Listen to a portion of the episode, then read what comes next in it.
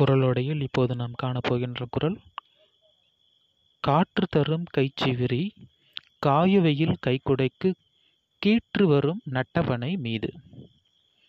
காற்றினை நமக்கு வழங்குகின்ற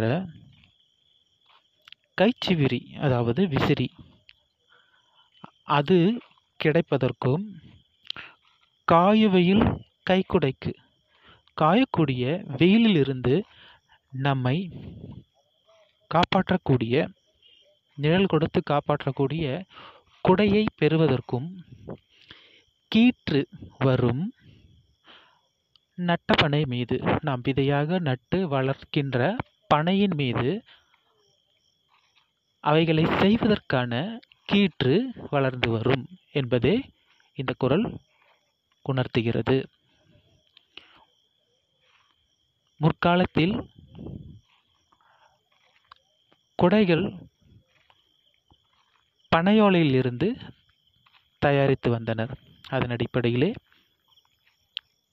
நாம் விசிறி தயாரிப்பதற்கும் குடை தயாரிப்பதற்கும் பனையோலை நமக்கு பயன்பட்டது என்பதையே இந்த குரல் உணர்த்துகிறது.